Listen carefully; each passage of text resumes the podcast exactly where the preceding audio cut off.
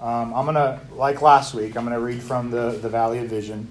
Um, and I was preparing this this week, and I'm going, um, John and I are going to be talking a lot about the same things today and uh, today. So um, you're going to get a taste of John's sermon during Sunday school, but then you're going to get the, a really full blown version of this when you when we go back into church today. So um, I felt this was a very good prayer to start with. So let's start with this, and then I'll pray.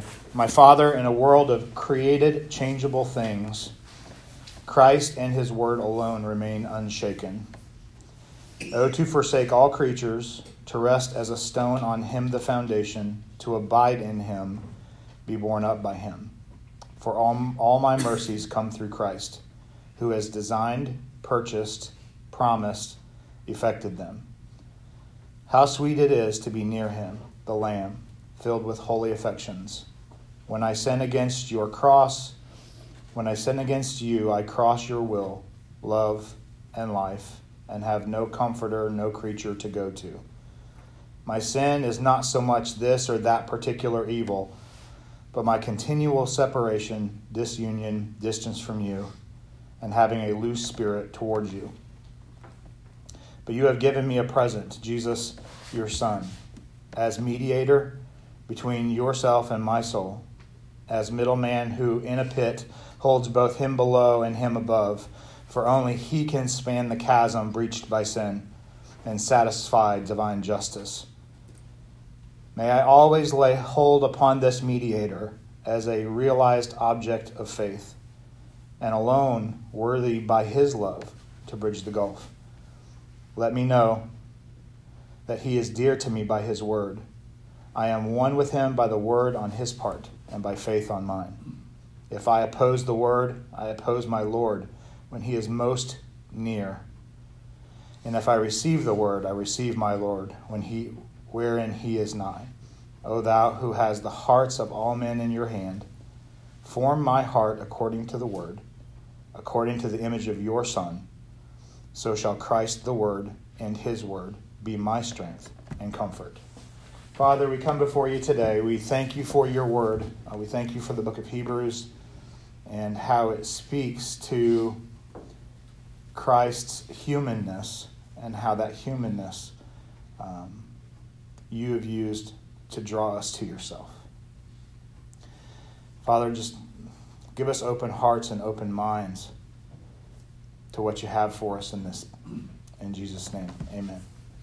So, as I said last week, I'm finding it very difficult to prepare these lessons because this is not like going through a book. In a book, you just take what comes and you go with it. Going through chapters of, of this book it is like trying to put a puzzle together without knowing what the picture is. So it, it, becomes a bit of a challenge. Now, when I say that, some of you go, well, it's kind of obvious. It's being gentle and lowly, right?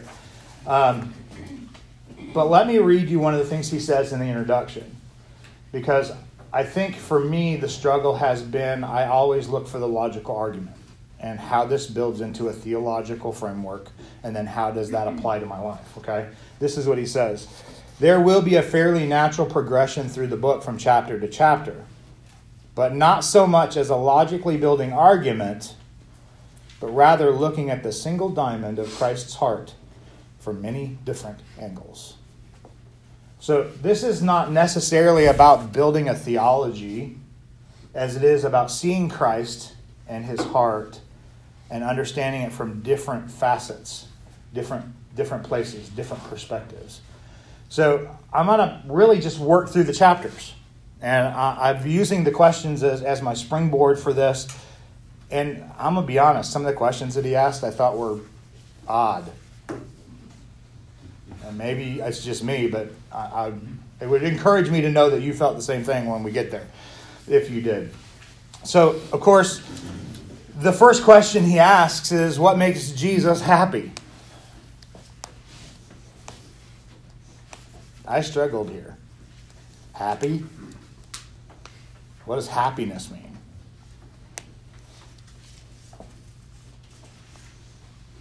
You asking us? Mm-hmm. what he says is when we come to him for his grace, for his um, love, and for his forgiveness. Mm-hmm. What he says in the book. What's the definition of happiness? Anybody know? Did anybody think to look that up? Because I, I found the choice of the word happiness to be, for lack of a better term, it's really odd. Because happiness is something, and, and this is, helps if I spell correctly. I had it up and then it closed. Um, I had it up in the Merriam Webster Online Dictionary a state of well being and contentment, a pleasurable or satisfying experience. Okay, well, I also went to, because I tend to not trust that one, I tend to go to the Webster um, 1828 dictionary. Because if you didn't know, um, Webster was a believer, and almost all of his original dictionary inputs had a scripture that went along with it. So let's see what he has to say about happiness.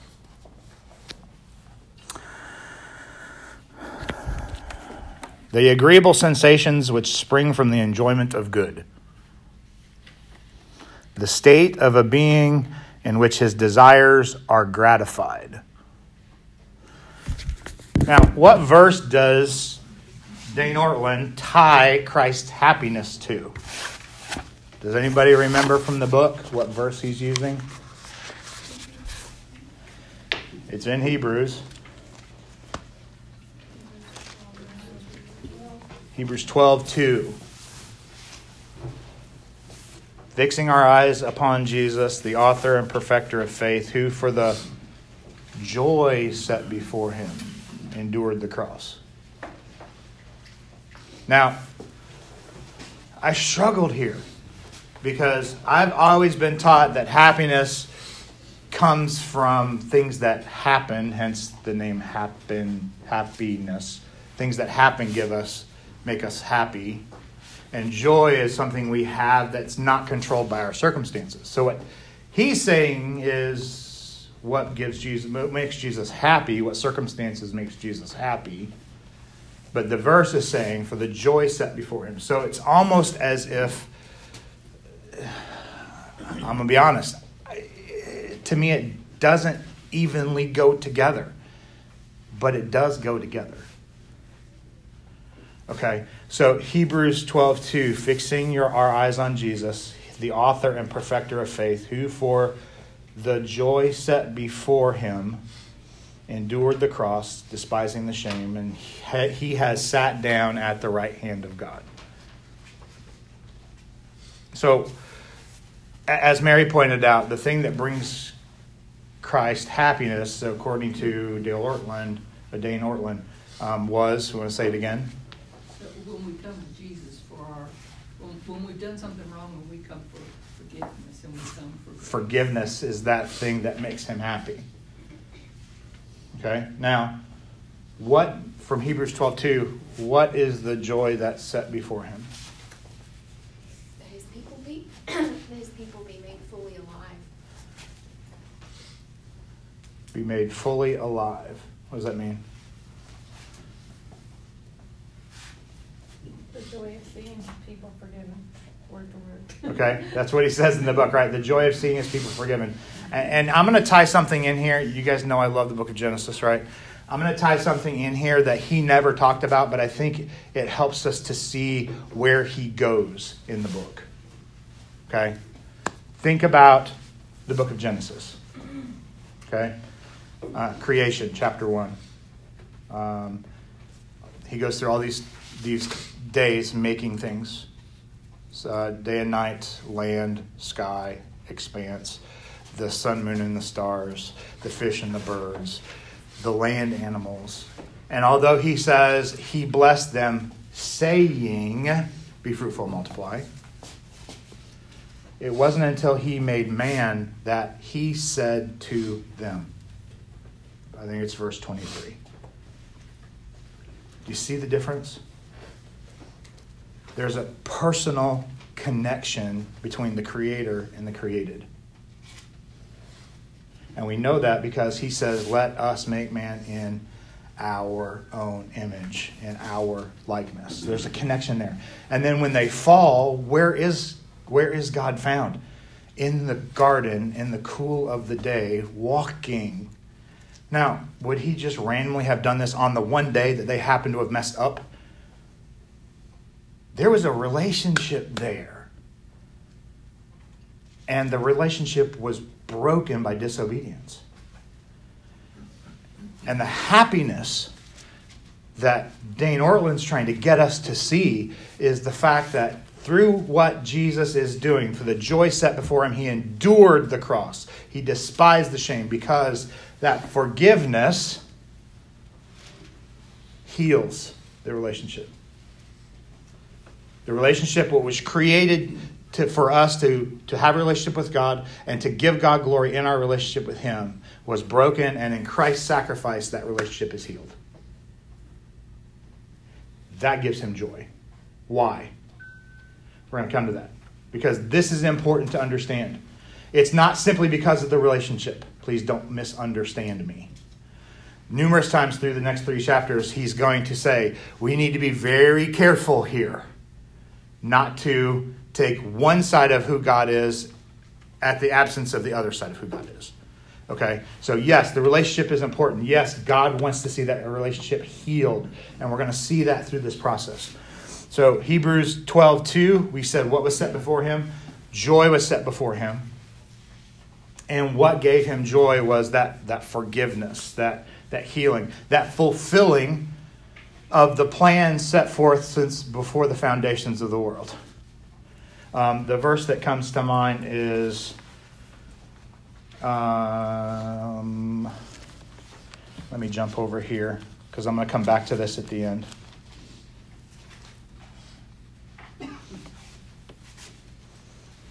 Ephesians chapter 1. Blessed be the God and Father of our Lord Jesus Christ, who has blessed us with every spiritual blessing in the heavenly places in Christ, just as he chose us in him before the foundations of the world that we would be holy and blameless before him in love, predestined to adoption as sons through Jesus Christ to himself. That is being fulfilled in Christ's sacrifice. And that gives Jesus joy because he's fulfilling God's plan. And in that fulfilling, our relationship is restored. So we just covered question one, we just covered question two, and now we're on question three and he goes through a number of verses. He goes through a number of verses. Uh, Hebrews 7 25. He lives to make intercession for us. Do you hear that? He doesn't just live to make intercession, he lives to make intercession for us. Do you hear his heart? Come to me, all who are weary and heavy laden, and I will give you rest. Right? He's giving us that, He's interceding for us, not by random people that just happen to pull. He, he has chosen us and He's interceding for us. Uh, Hebrews chapter 1, verse 3 He accomplished the cleansing of sin and He sat down at the right hand of the majesty on high. On 811, He sat down at the right hand of the majesty on high. He says this two other times in the book of Hebrews. Now, this is something else he didn't touch on, but I think it's important for us to understand. There are two facets to his sitting down that I want you to get. First, he, he, he plays a double role sitting there. First of all, he's not standing anymore, he's not walking the earth anymore, he's not suffering anymore, he's not paying the price for sin anymore. He has seated because that task is finished because he said, It is finished. However, he remains seated at the right hand of God to be our intercessor, to be our mediator. John, to be our high priest. Mm-hmm.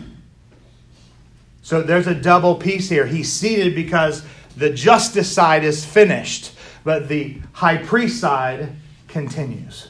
He continues to intercede for us because if he stopped interceding for us, our salvation wouldn't our salvation would end because it's only through him that we are saved. Do you, you see the double facet?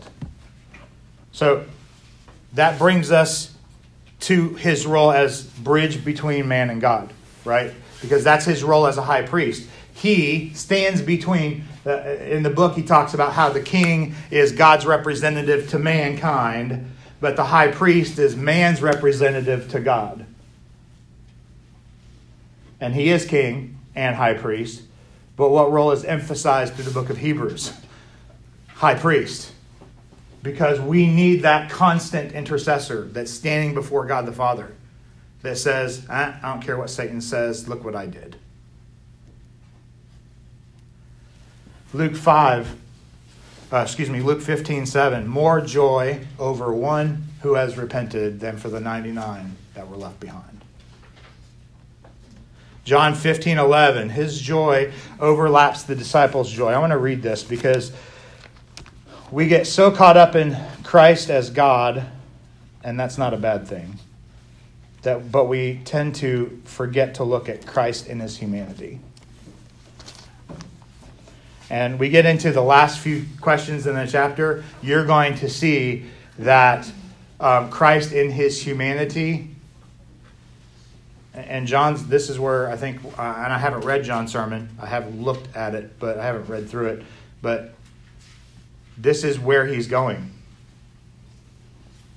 So I'm not going to go a lot into that. I'm going to talk about it for a minute. John, John 15, 11.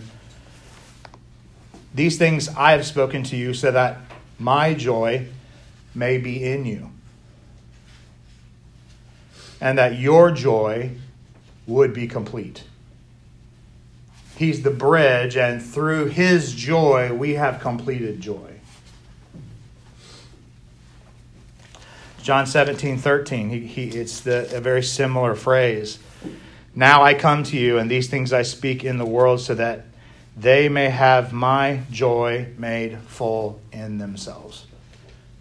We can only have true joy, we can only have complete joy if Christ is the bearer of that joy. And this is where I, have always struggled with the, the, the choice, his choice in happiness. Christ is happiest when he is fulfilling God's will. Christ is happiest when when sinners come to him. Because he says, Come to me, all who are weary and heavy laden. But again, I remember last week, it's not everybody that, that comes. Because six verses before that, woe to you, Chorazin, woe to you, Bethsaida. If the miracles that had been performed in you had been performed in Tyre and Sidon, they would have lasted until today. So you have to remember that this is very specifically to those who come. He calls, we come. It's like your children, right? When I call you, you come. And Jesus is just saying, Come. Just come. Just come. With your weariness, with your heavy laden. Remember last week we talked about weary being those things in life that tear us down, that we don't have any control over heavy laden, those bad choices that we make. Well, guess what? We're coming back to that. We're coming back to that. So I tied in Genesis already. Then now we're going to jump to chapter 4 in the book. Because here we're seeing Christ, who is the high priest, and we're seeing that he has joy in fulfilling what God has ordained since the beginning. He gets joy in our forgiveness. Now, that facet is expanded into when we get to chapter 4. In chapter 4, he says in Hebrews 4:15, uh, "We do not have a high priest who cannot sympathize with our weaknesses, but one who has been tempted in all things like we are, yet without sin." And he's going to spend a lot of time on a couple of words in, in this particular verse. Particularly, the word sympathize is one that he spends a lot of time in the book on. And I'm going to be honest, um, when he says, well, the Greek word here and the Greek word here have the same root, and um, my reaction is, okay, I got to see it. So I go and look.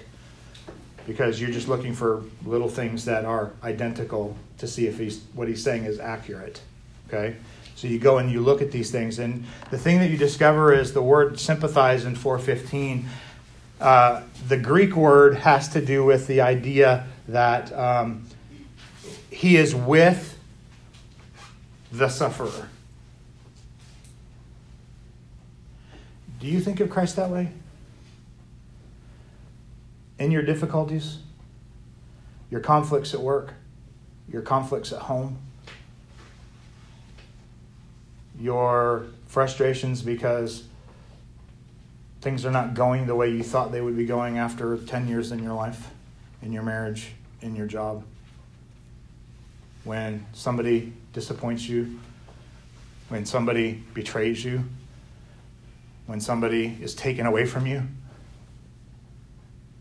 Do you see God, do you see Christ as the one who is with you to suffer? That's what he's saying. That we, we tend to, in, in, in American language, we, we tend to um, adjust what words mean. But here, the Greek word for sympathize has to do with suffering with you. He just doesn't, oh, I feel sorry for you. That's what usually what we mean when we say sympathize, right? Oh, I'm so sorry that happened to you. Right? That's kind of how it goes. I'm so sorry for you. Right? When we say sympathize, that's kind of what we mean. But when you suffer with someone, you stand by their deathbed when they're in pain and you pray with them, which I've seen people in this room do for others. When somebody betrays you or somebody betrays uh, a loved one, and people come alongside that loved one and try to love on that loved one, you're suffering with. That's what we're talking about, what Christ does all the time. Not just the once in a while that we happen to get it right. All the time, He co suffers with us.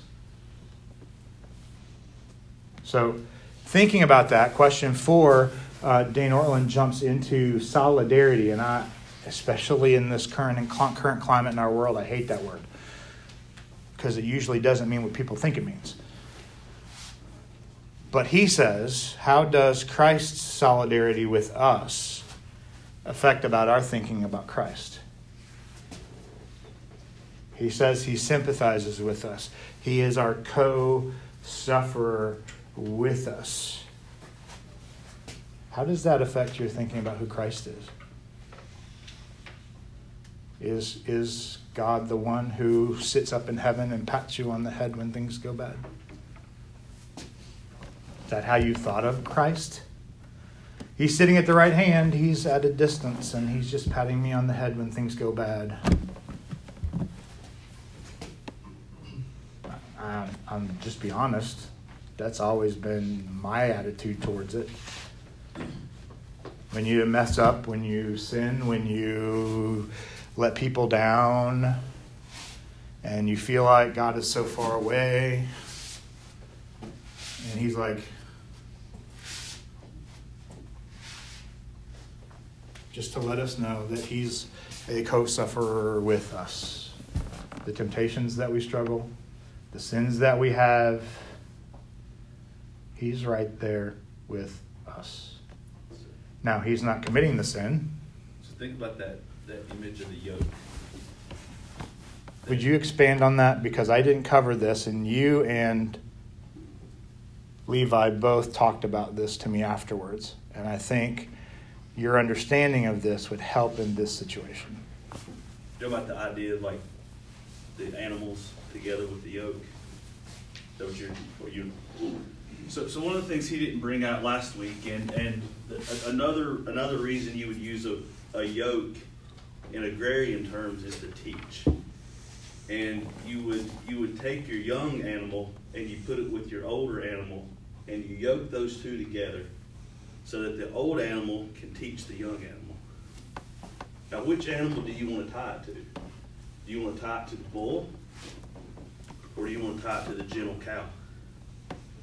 So when he talks about we're we're yoked with him and we're yoked to Christ who is gentle, we're not yoked to the bull that's going to drag us around the field and treat us harshly.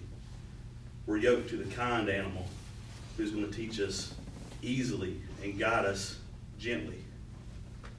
Any more, or is that No, that's what great. you were asking? Yes. So when you think the same thing you're envisioning here, when he's always there with us, if you go back to that yoke, we're tied neck to neck. I mean, we're closer than Brian are, and I are right now. We're going to bump into each other. We can't we can't get apart because we're held to him.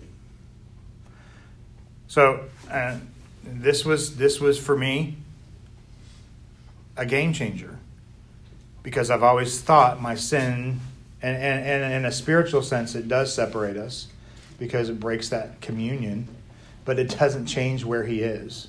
He's still right there.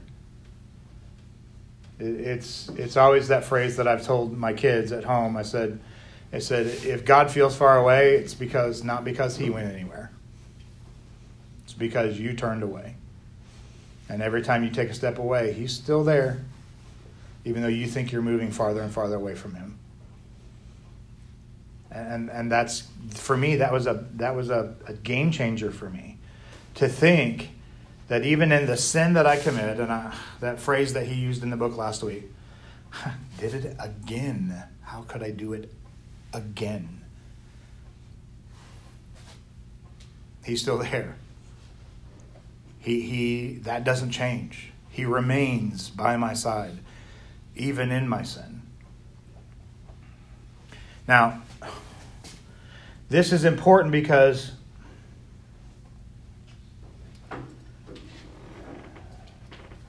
why do our pain, our suffering, our sin isolate us from God or isolate us from Christ? Why does that happen?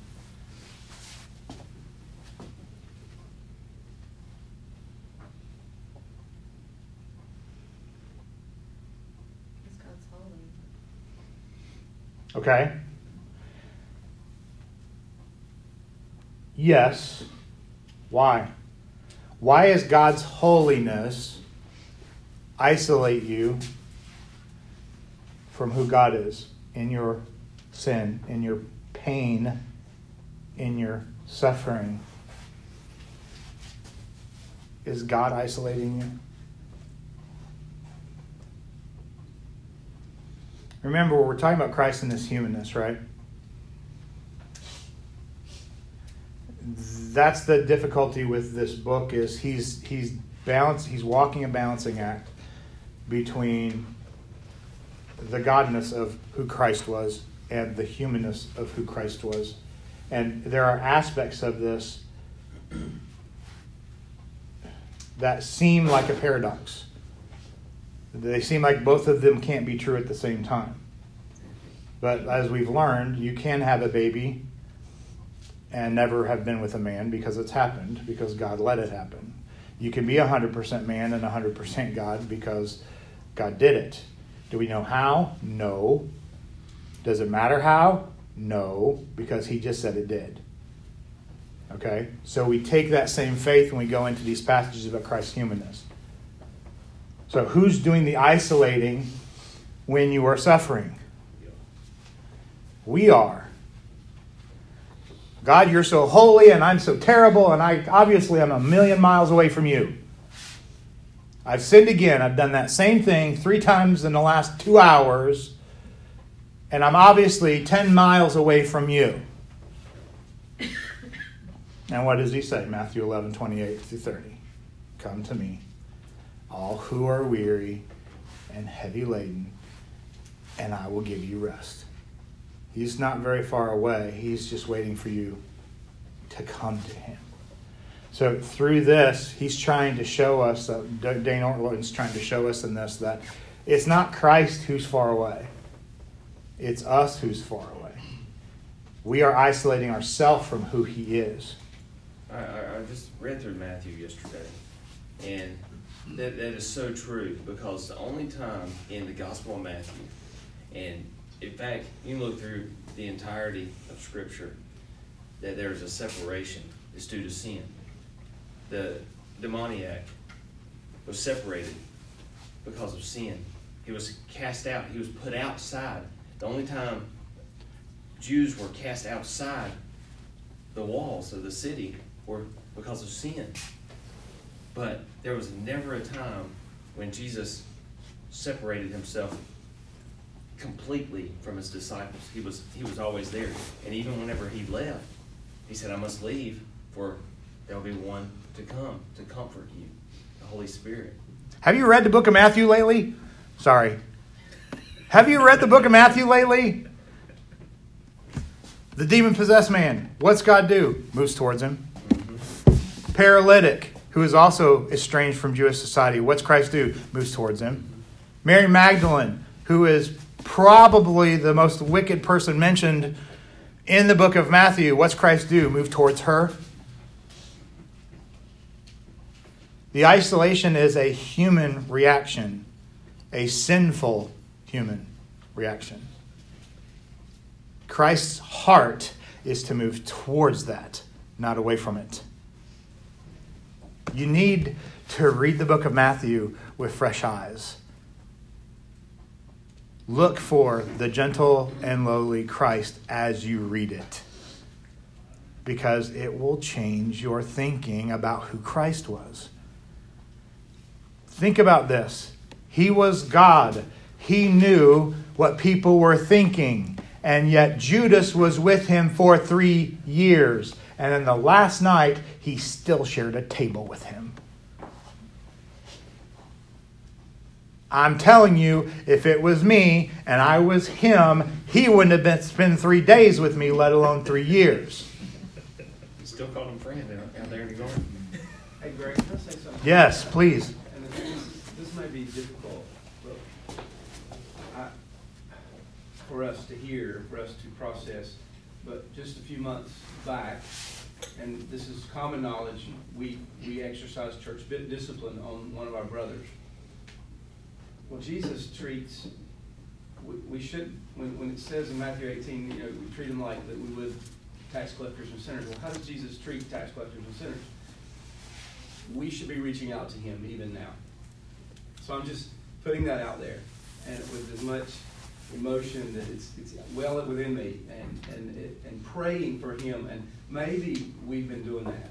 I, I don't know, but I'm just putting that out there. This is a perfect lesson. And yes, he may not be a believer, and we don't believe that he is. But if he is, we expect him to fully come back. So we should not cast him off. That yeah. From the Lord's Supper, yes, but. I mean, it's perfect. Uh, That's been my frustration with this. Because as I go through this, I find more and more things that, man, my thinking is wrong about this.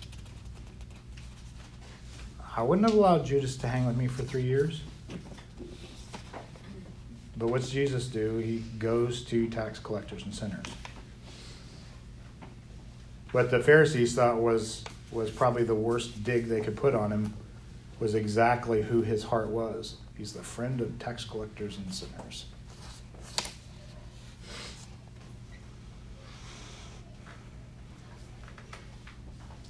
So if we isolate ourselves from God, what about we've talked about what Christ, this is question 6. What about Christ should pull against that? And we and thank you for the connection to Matthew because that's what should should help us to see that that is not who the Christ is that that we think he is. He's not pulling away from us in our sin, he comes to us. So what does that mean? And here we jump to chapter 5 and we come to Hebrews chapter 5. Verse 2. Gosh. Being able to deal gently with the ignorant and misguided, or um, the other word is used here as way, wayward, ignorant and wayward, since he himself also is beset with weakness. I struggle with this because the first few verses here are talking about the human high priest. And Dane Ortlund is connecting it to Christ is. Because the next verse says, because of his weakness, he's obligated, just as for the people, to offer sacrifices for sins in the same way for himself. Well, that's not Christ, because Christ was sinless. But who, who, who is he able to deal gently with? Well, the ignorant and the misguided, right? Or the ignorant and the wayward. Well, what does that mean? Does that mean person who steals a candy bar and the person who uh, lies on their taxes, but the person who committed adultery or the person who murdered somebody? No, they're just too bad. Well, remember we talked about the weary and the heavy laden? Well, here it's the ignorant and the misguided. The ignorant, the one who sinned and didn't realize it. The misguided or the, the wayward, the one who did the wrong thing, knew they were doing the wrong thing, and didn't give a rip. And it says he's able to deal gently with both of those. But Christ didn't sin. So the one of the things that he said in the book on this chapter, and I'm going to close with this.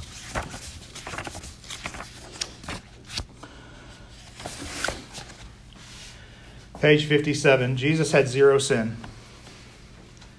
But he did experience everything else that it means to live a real human being in this fallen world the weaknesses of suffering, the weakness of temptation, and every other kind of human limitation.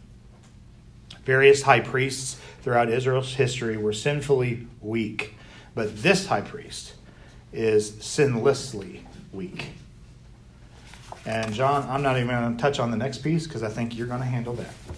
So let me close in prayer and then um, we'll head out for John's sermon. Father, we thank you for this book, how it, it clears the air of things that we mis- um, misunderstanding about who Christ is.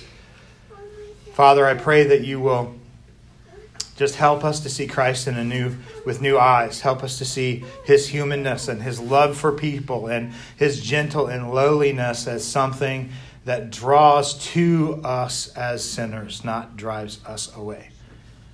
Father, we thank you for this opportunity to get together and worship because so many around the world don't have that right now. Be with us today in Jesus' name. Amen.